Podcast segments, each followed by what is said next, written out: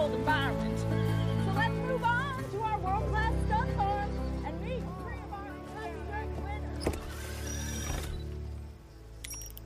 Biometric security scanner just to protect a few old barrels of whiskey. Pull the other one off. Got it.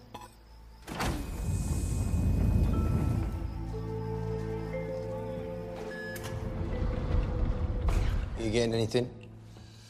Not yet. Fuck, you know. It's a shame it's not Scotch. Hang on. Minute 34, we're finally into the Statesman. You wouldn't know this, but it's been over a month since I filmed those first 33 minutes. It is April 9th at the time of filming this, and it was March 8th when I originally filmed those 33 minutes. So it's been very interesting to see this movie again through the edit since I have to wait every day to post a new minute and I'm editing all these minutes. It's taking even more time and making me focus even more on how long the story can feel. Getting a view of this minute by minute has already been interesting, but when there's a day between each new minute, it's made me realize how front heavy this movie might feel considering we're just getting to the Statesman in minute 34. And I wonder how much of that is because the first cut was 3 hours and 45 minutes. How many essential things could they not lose in these first 33 minutes that we've already looked over that then paid off more things down the road, things that could be cut for whatever reason. It's very curious. I know that I'll feel okay having the Statesman be so secondary in this film, considering they want to make a Statesman spinoff and a proper Kingsman 3. If when we finally get those things, I feel like the Statesman at their current level in this movie will feel appropriate. Although, if Halle Berry doesn't get some kick ass action scene in Kingsman 3 or the Statesman spinoff after John Wick Parabellum,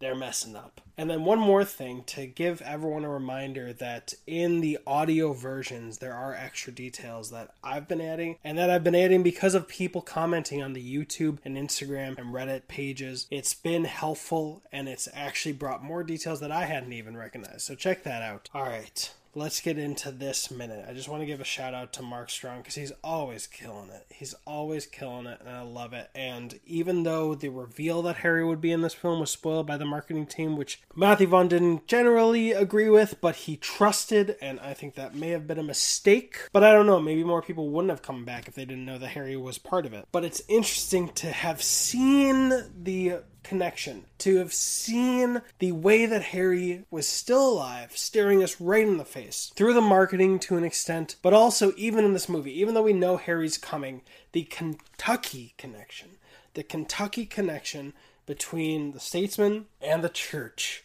that they were in last movie. What a beautiful, elegant solution. I love it we get that beautiful transition from the bottle to the statesman building and i just enjoy this music so much in this movie. It really feels like it fills up the character of the people that it's representing, the groups that it's representing, the moments that it's representing. The music is so killer, and I love, love, love, love how we're expanding the world so effortlessly, so it seems so effortless. But this is just masterful storytelling. To want to do American Agents and then being able to so smartly tie it into why Harry's still alive is just mwah, so beautiful. They tried doing that with Pirates 2 the writers. They tried retroactively making it a trilogy as if it was planned out from the beginning with the compass and everything and all the lore and expanding it, but I don't think they did it as good as this